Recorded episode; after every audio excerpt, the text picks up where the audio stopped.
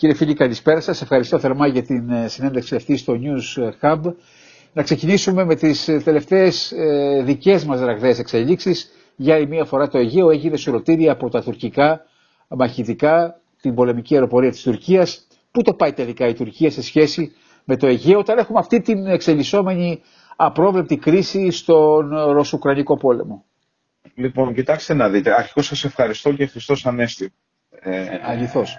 Το, το πρώτο πρέπει να πούμε πλέον. Ε, κοιτάξτε να δείτε. Πολλοί λέγανε αυτή τη στιγμή ότι η, ο, ο Ρωσο-Ουκρανικός πόλεμος και η ρωσική εισβολή θα, θα δημιουργήσει φόβο στην Τουρκία και θα την αναγκάσει να συμμαζευτεί, αν μπορεί να το πει κάποιος έτσι. Η, ναι. απάντηση, η απάντηση σε αυτό που δίναμε κάποιοι ήταν ότι ίσα ίσα η Τουρκία αυτή τη στιγμή αυτό που διαβάζει δεν διαβάζει ότι θα πρέπει να συμμαζευτεί. Διαβάζει ότι με την ε, επίδειξη ένοπλης ισχύως και τον στρατιωτικό καταναγκασμό μπορεί να αλλάξει τα σύνορα. Διότι όπως και να πει κάποιος κάτι αναφορικά με την Ουκρανία, τα σύνορα της Ουκρανίας έχουν αλλάξει εκτός και αν δεχθούμε ότι η Ουκρανία θα καταφέρει να κατησχίσει επί της Ρωσίας, οπότε θα καταφέρει να εκδιώξει τους Ρώσους από την χώρα της.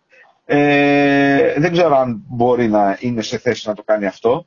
Έτσι. Αυτό όμως το οποίο σίγουρα είναι το οποίο συμβαίνει είναι ότι πλέον οι, δυνα... οι διεθνείς δρόντες, έτσι, οι γεωπολιτικοί δρόντες αντιλαμβάνονται ότι δεν υπάρχει διεθνές δίκαιο χωρίς ένοπλη ισχύ και μάλιστα ότι η ένοπλη ισχύ, η ένοπλη ισχύ όταν χρησιμοποιείται μονομερός δεν επιφέρει ε, διεθνείς κυρώσεις τέτοιες ώστε να σταματήσει ο επιτιθέμενος. Άρα λοιπόν η, Τουρκία αυτό το οποίο αντιλαμβάνεται είναι ακριβώς το αντίθετο από αυτό που κάποιοι ψύχρεμοι εντός ή εκτός εισαγωγικών, εντός εισαγωγικών θα το έλεγα εγώ, λέγανε. Αυτό λοιπόν είναι κάτι το οποίο δεν πρέπει να μας εκπλήσει. Η στρατηγική της Τουρκίας είναι σταθερή, είναι μια στρατηγική η οποία έχει διαμορφωθεί την, από την επομένη της υπογραφής της συνθήκης της Λοζάνης και η στρατηγική αυτή λέει ότι πρέπει να αλλάξει η συνθήκη της Λοζάνης ε, διότι η συνθήκη της Λοζάνης, όπως μας λένε και οι Τούρκοι, έγινε κατόπιν καταναγκασμού. παρά τη στρατιωτική, όχι τη στρατιωτική ήττα, παρά την, ε, τα γεγονότα στη Μικρά Ασία, όπου οδήγησαν στην, επί της ουσίας, ε, θέση αδυναμίας της Ελλάδας στη Μικρά Ασία, οι Τούρκοι τη συνθήκη της Λοζάνης την εκλαμβάνουν ως μια καταναγκαστική συνθήκη, επειδή ήταν πολύ αδύναμη τότε. Λοιπόν, αυτό θέλουν να αλλάξει. Α, στην ξηρά χρησιμοποιούν ως ιδεολόγημα το Μισάκι Μιλή, τον εθνικό όρκο που είχε φτιάξει και είχε δημιουργήσει και μάλα τα Τούρκ και στη θάλασσα πλέον έχουν το δικό τους νέο Μισάκι Μιλή το οποίο είναι η Μαβή Βατάν το οποίο είναι βέβαια ε, ένα δημιούργημα από κύμα της φαντασίας προφανώς και φυσικό φυσικά από τον κύριο Ερντογάν. Άρα λοιπόν εμείς ε, θα πρέπει να έχουμε υπόψη μας και να, να αντιλαμβανόμαστε ότι η Τουρκία επουδενή δεν υπάρχει περίπτωση να αλλάξει τη στρατηγική της ίσα ίσα. Εάν μας βρει σε κατάσταση αδυναμίας ή ε, εκλάβει ε, τις το, πολιτικές τοποθετήσεις ε, της χώρας μας, έτσι, της πολιτικής ελίτ, ότι δεν είναι αρκούντος πιστικές ότι θα, η Ελλάδα θα αντιδράσει όπως πρέπει να αντιδράσει σε οποιαδήποτε κίνηση της, ε, της ε, Τουρκίας, ε, πολύ απλά θα μας επιτεθεί.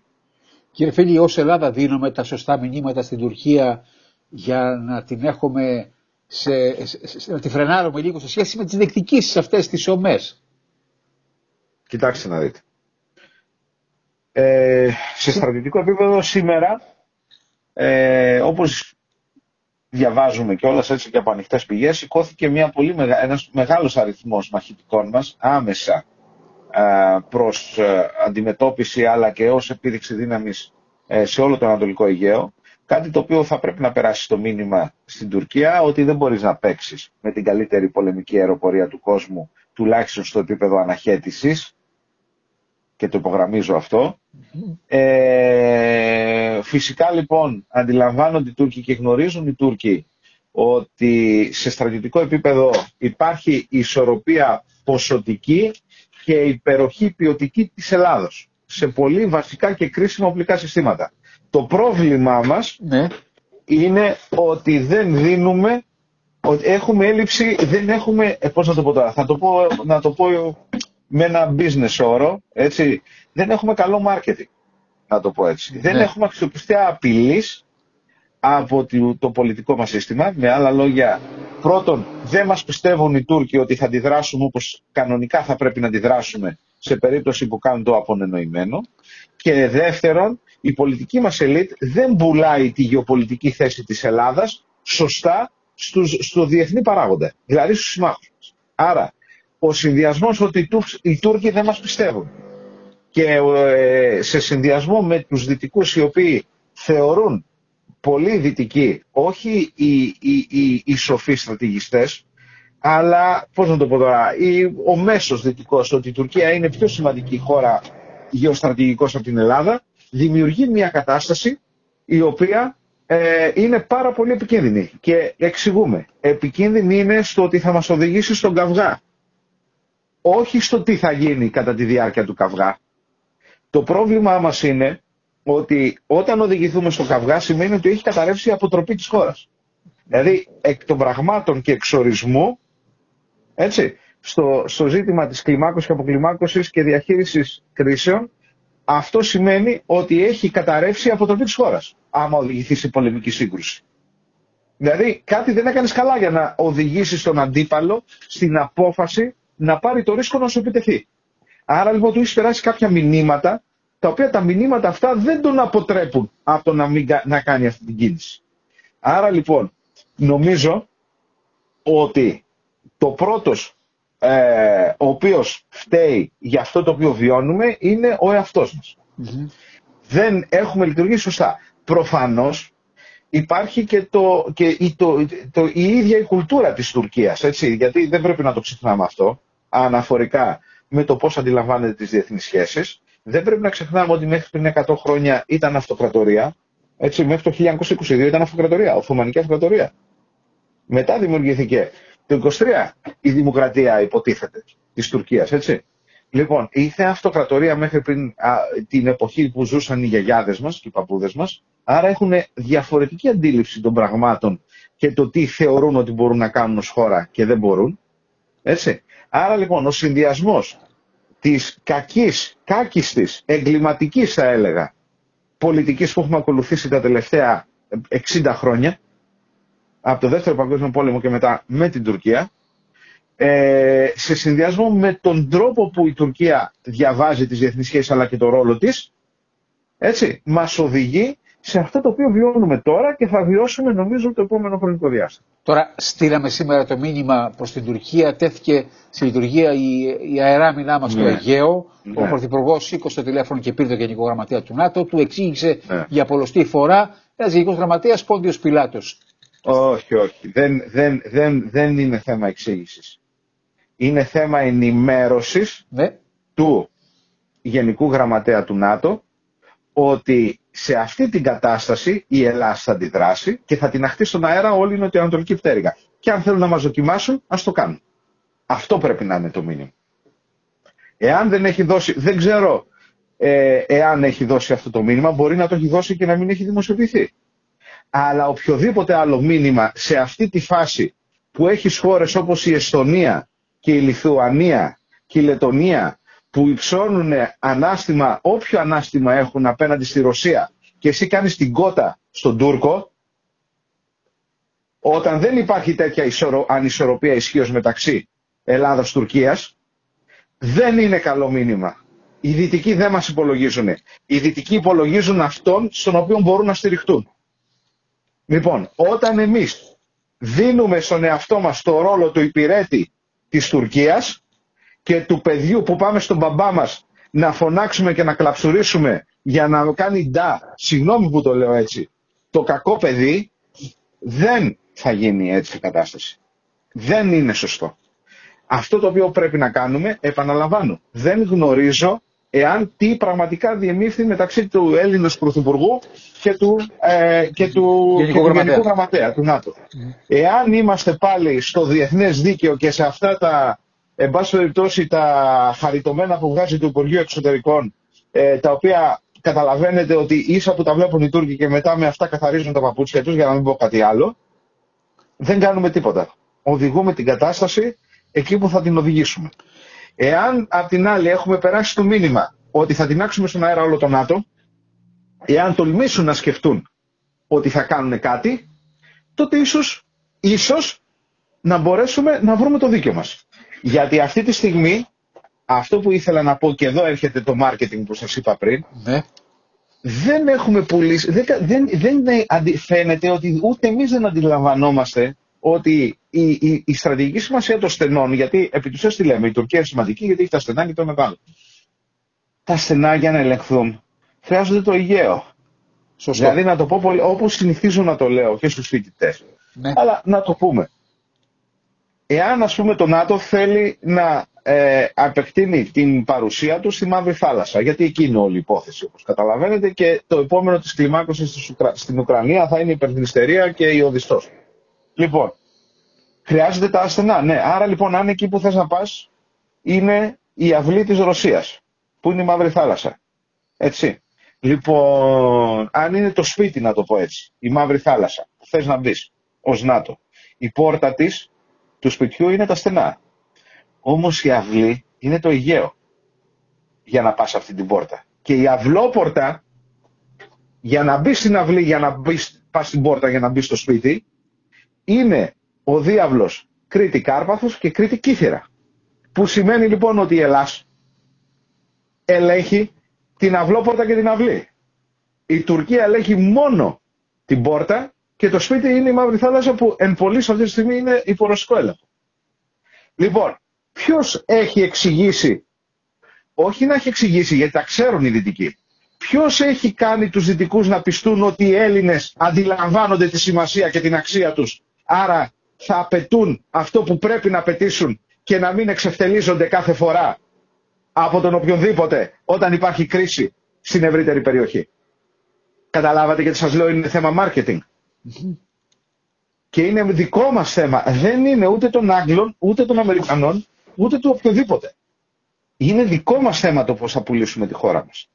Και αυτό πρέπει να είσαι πιστικός και να του εξηγήσεις του δυτικού ότι αδερφέ, εάν πάει και κάνει κάτι ο, ο Τούρκος, εγώ θα σου κλείσω την Αλεξανδρούπολη. Εάν θα κάνει κάτι, δεν είναι κυρίαρχη βάση η Αλεξανδρούπολη και η Σούδα. Δεν είναι όπως στην Κύπρο η βάση των Άγγλων. Είναι Ελλάδα η Αλεξανδρούπολη και Ελλάδα η Σούδα. Θα του εξηγήσεις λοιπόν ότι εγώ θα στείλω την Τουρκία στην εποχή της Πέτρας και σένα θα σε κλείσω στην πιο σημαντική, στον πιο σημαντικό διάβλο που έχεις για να πας εκεί που δεν να πας. Να δούμε τότε πώς θα το ξανασυζητήσουν και πώς θα μιλάνε απέναντι στους Τούρκους. Αλλά να σε πιστέψουν, αυτό λέω. Να σε πιστέψουν. Δεν μπορείς να αντιμετωπίσεις τον Τούρκο με ευγένεια. Δεν μπορείς. Ο Τούρκος δεν το καταλαβαίνει αυτό. Το εκλαμβάνει ως αδυναμία. Αδυναμία. Σε Νομίζω ότι είμαι κατανοητός αυτό που λέω. Σαφέστατος κατανοητός, ε, απόλυτος. Δε- Δεν ξέρουμε βέβαια στο προσκήνιο, όπως είπατε και εσείς, τι συζητήθηκε σήμερα μεταξύ του Εντάξει, Πρωθυπουργού. ελπίζω να συζητήθηκε. Ναι, ελπίζω, ναι. Αυτό λέω, ότι ελπίζω, δεν κατηγορώ κανένα ότι δεν συ- Λέω ότι ελπίζω να συζητήθηκε. Θα φανεί όμως, καταλάβατε, αυτό είναι το ζήτημα.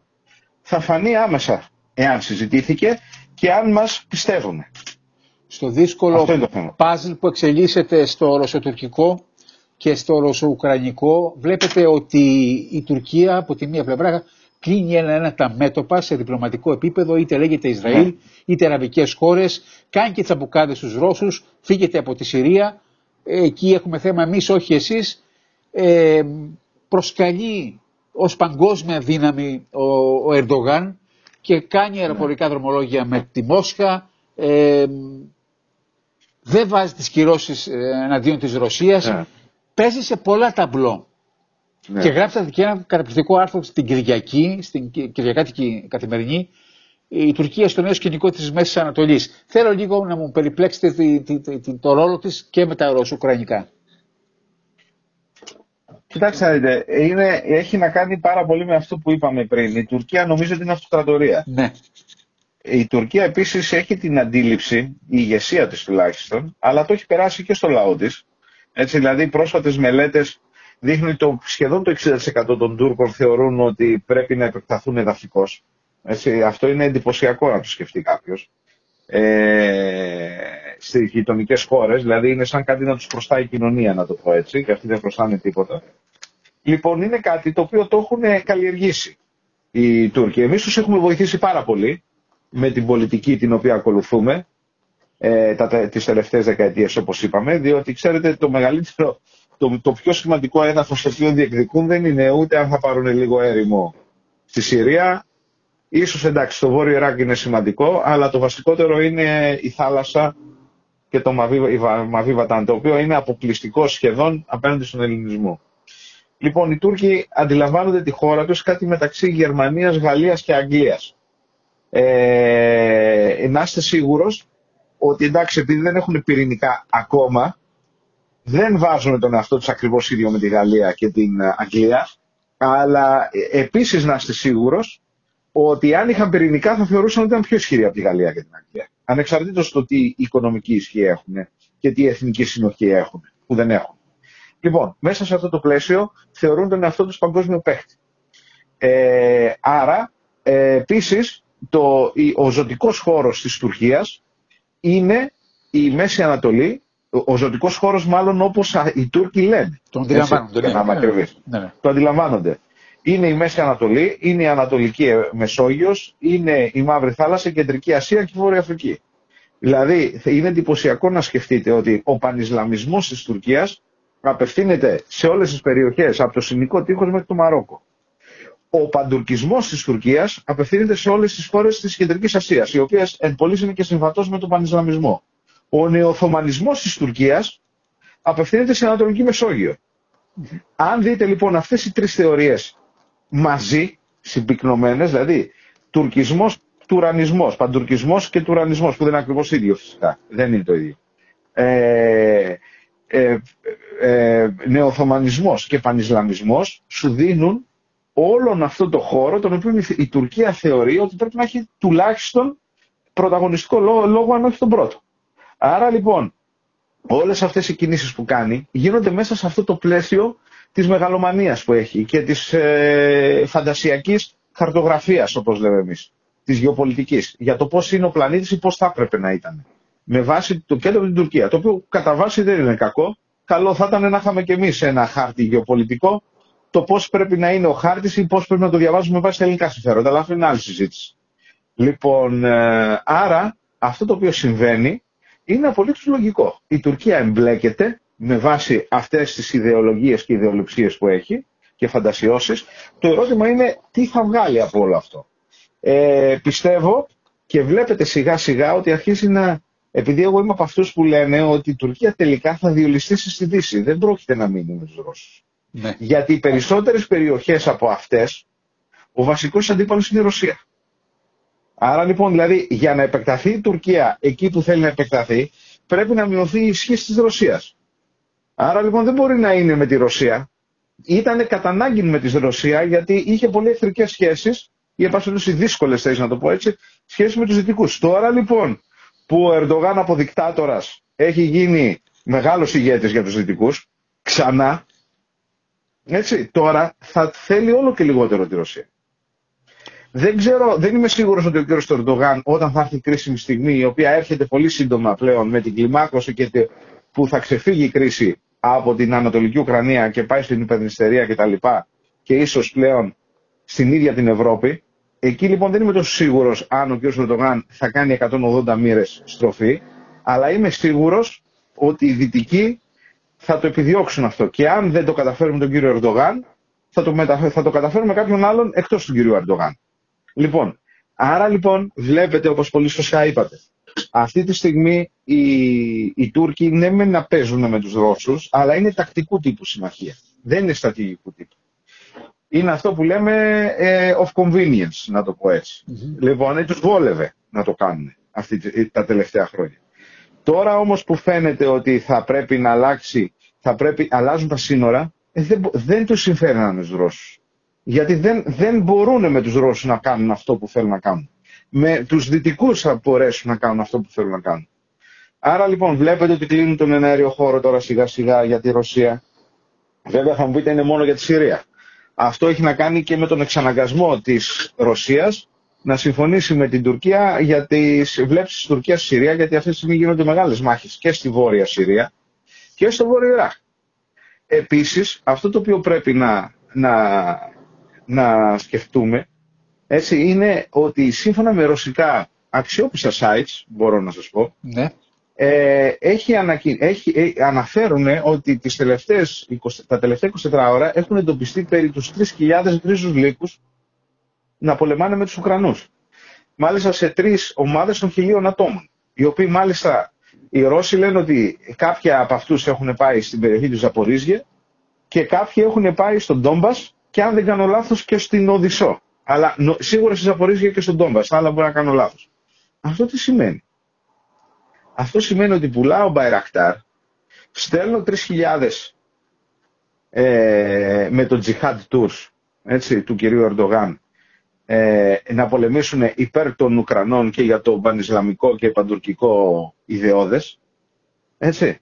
Κλείνω τον ένα αέριο χώρο για τη Ρωσία στην αρχικώς στη Συρία και φαίνεται επίσης ότι δεν θα παραλυφθεί καινούργια πυροβολαρχία S400. Άρα, τι σημαίνει αυτό; Σημαίνει ότι σιγά σιγά διολυσταίνουμε προς τη Δύση. Λοιπόν, όταν λοιπόν θα τεθεί το θέμα των στενών, το οποίο θα τεθεί πλέον πολύ σύντομα γιατί θα ξεκινήσουν οι επιχειρήσεις στην υπερδινιστερία και στην Οδυσσό, άρα η πιο άμεση ε, ε, οδός για τους δυτικούς ανεφοδιασμού είναι η θαλάσσια και πιο, δεν ξέρω αν θα είναι πλέον η πιο ασφαλής όμως, αλλά η πιο άμεση θα είναι η θαλάσσια. Τότε λοιπόν θα, τεθεί, θα είναι η ώρα της αλήθειας για τη Ρωσία σε σχέση με την Τουρκία. Ελπίζω να σας έκανα μια ανάλυση γι' αυτό. Είναι πολύ παραγωγικό όπως καταλαβαίνετε. Αλλά η γενική ιδέα είναι ότι νομίζω ότι η Τουρκία θα πάει με τη Δύση τελικά. Δεν θα μείνει με τη Ρωσία. Και αυτό όπως καταλαβαίνετε θα, τις, θα αναγκάσει την Τουρκία να της στείλει το λογαριασμό. Τώρα τι λογαριασμός θα είναι; Επαφή πάντα οι αναλύσεις σας, οι προσεγγίσεις σας και μας ε, ενημερώνετε. Ένα τελευταίο σχόλιο, κλείνοντας αυτή την συνέντευξη, κύριε φίλοι, σας παρακαλώ πάρα πολύ. Ένα σχόλιο ναι. θέλω. Ε, πάμε σε μια νέα παγκόσμια τάξη πραγμάτων που αυτή τη φορά δεν επιβάλλεται από τους Αμερικανούς, φαίνεται τουλάχιστον προς το παρόν, αλλά πάει να επιβληθεί από τους Ρώσους, με τους Κινέζους και με τους ανεξάρτητους Ινδούς. Ερωτηματικό βάζω. Σωστά τα λέτε. Mm-hmm. Κατά βάση. Ε, το μόνο που ελπίζω, επειδή θέλετε μόνο ένα σχόλιο, είναι αυτή η νέα τάξη πραγμάτων να μην γίνει όπως έγινε η Γιάλτα. Δηλαδή η Γιάλτα πριν γίνει η Γιάλτα είχαμε το δεύτερο παγκόσμιο πόλεμο. Εννοώ λοιπόν ότι ελπίζω ούτως ή αλλιώς είναι σίγουρο ότι πάμε σε μια νέα τάξη Αυτή η νέα τάξη πραγμάτων να γίνει χωρίς να οδηγηθούμε σε περαιτέρω δραματοποίηση της κατάστασης, αν και επιτρέψτε μου να σας πω ότι δεν είμαι καθόλου σίγουρος ότι δεν θα συμβεί αυτό. Δηλαδή, ε, αυτή τη στιγμή τα πράγματα δεν πάνε προς τα εκεί. Πάνε, ε, πώς να σας πω τώρα, πάνε, είναι σαν να είμαστε τώρα στο 1939 να σας το πω έτσι. Ναι, Είμαστε, ναι. η Ουκρανία είναι, είναι εντυπωσιακό η ομοιότητα της Ουκρανίας με δύο πολεμικές επιχειρήσεις δεκαετίας του 30, ταυτόχρονος. ταυτόχρονος. Ναι. Είναι μία με τον Ισπανικό εμφύλιο, δηλαδή γιατί στον Ισπανικό εμφύλιο ενεπλάκησαν όλοι όπου άρχισαν και χρησιμοποιούσαν οι Γερμανοί, οι Ιταλοί, οι Σοβιετικοί, οι Άγγλοι, οι Αμερικανοί. Ήταν μισθοφόροι επί μισθοφόρων για ιδεολογικούς λόγους, για οικονομικούς λόγους ενεπλάκησαν, χρησιμοποιήθηκαν καινούργιες πολεμικές τεχνικές, δοκιμάστηκαν όπλα της Luftwaffe. Δηλαδή, έχει προσωμιάζει πάρα πολύ με τον Ισπανικό εμφύλιο και προσωμιάζει πάρα πολύ με τον πόλεμο της Σοβιετικής Ένωσης με τη Φιλανδία. Όπου αντιμετώπισαν τεράστιες δυσκολίες οι Σοβιετικοί. Και ταυτό, ήταν ταυτόχρονη πόλεμη αυτή. Απλά τώρα στην, νομίζω ότι στην Ουκρανία είναι και οι δύο μαζί. Ταυτοχρόνως. Αυτό είναι πάρα πολύ κακό σενάριο. Όπως καταλαβαίνετε. Γιατί αυτό είναι προεόρτιο άλλης και αν δει κάποιος το τι συμβαίνει από τα νησιά του Σολομόντος στον Ειρηνικό με τους Κινέζους μέχρι τη Βοσνία Ερζεγοβίνη τι συμβαίνει στη Μέση Ανατολή αυτή τη στιγμή που γίνεται και ο κακός χαμός στη Γάζα. Δηλαδή βλέπετε, ξέρετε τι γίνεται. Θα σας το πω πολύ απλά. Επειδή έχουν καταλάβει οι περισσότεροι, τα περισσότερα κράτη, κυρίως οι αναθεωρητικές δυνάμεις, ότι είναι η εποχή να πάρουν αυτό το οποίο θέλουν. είτε με τη μία πλευρά είτε με την άλλη. Είναι τώρα παίζουν, δεν παίζουν σκάκι, παίζουν τάβλη τώρα. Αν με καταλαβαίνετε. Βεβαίως. Δηλαδή οι κινήσεις γίνονται πλέον ό,τι, ό,τι, ό,τι, ό,τι αρπάξεις ο καθένας. Αυτό εξηγεί και το τι γίνεται με την Τουρκία αυτή τη στιγμή πάρα πολύ. Γι' αυτό σας λέω είμαστε σε πολύ επικίνδυνη κατάσταση. Δεν κάνουμε καλό στην πατρίδα και στους Έλληνες να τους καθησυχάζουμε. Εννοώ, για να είμαι ακριβής, όχι να τους, να, να τους καθησυχάζουμε ότι έχουμε την αποτρεπτική ικανότητα, εννοείται, για να είμαι ακριβής, να μην παρεξηγηθώ. Πρέπει να κάνουμε πράγματα, εν πάση περιπτώσει, οι ένοπλες δυνάμεις μας είναι αυτές που πρέπει να είναι για να αντιμετωπίσουμε αυτόν τον, τον πραγματικό μας αντίπαλο, που ο πραγματικός μας αντίπαλος είναι ο Τούρκος, δεν είναι άλλος, δεν υπάρχει άλλος, έτσι, με τους γύρω-γύρω που θα χρησιμοποιήσει και τον εσωτερικό και τον εσωτερικό κίνδυνο που θα αντιμετωπίσουμε λόγω της δράσης των Τούρκων στο εσωτερικό της χώρας και καταλαβαίνόμαστε νομίζω τι εννοώ. Βεβαίως, απόλυτα. Έτσι. Λοιπόν, γι' αυτό πρέπει να... Δηλαδή δεν είναι καλό αυτή τη στιγμή να, να, να, να, να αποκοιμήσεις τον Έλληνα. Αυτή τη στιγμή θέλουμε ενότητα, φρόνημα, εγρήγορση. Είμαστε πολύ λίγοι για να είμαστε διαιρεμένοι και από την ηγεσία μας θέλουμε αποφασιστικότητα και σχεδιασμό για αυτά τα οποία ήρθαν, όχι έρχονται. Ήρθαν και προφανώς θα έρθουν κι άλλα. Κύριε Φίλη, ευχαριστώ θερμότατα για αυτή την σπουδαία ανάλυση για τα γεωπολιτικά. Εγώ σας ευχαριστώ για την τιμή που μου κάνετε για ακόμα μία φορά. Δική μας. Σας ευχαριστώ και πάλι. Χαίρετε. Εγώ σας ευχαριστώ. Γεια σας.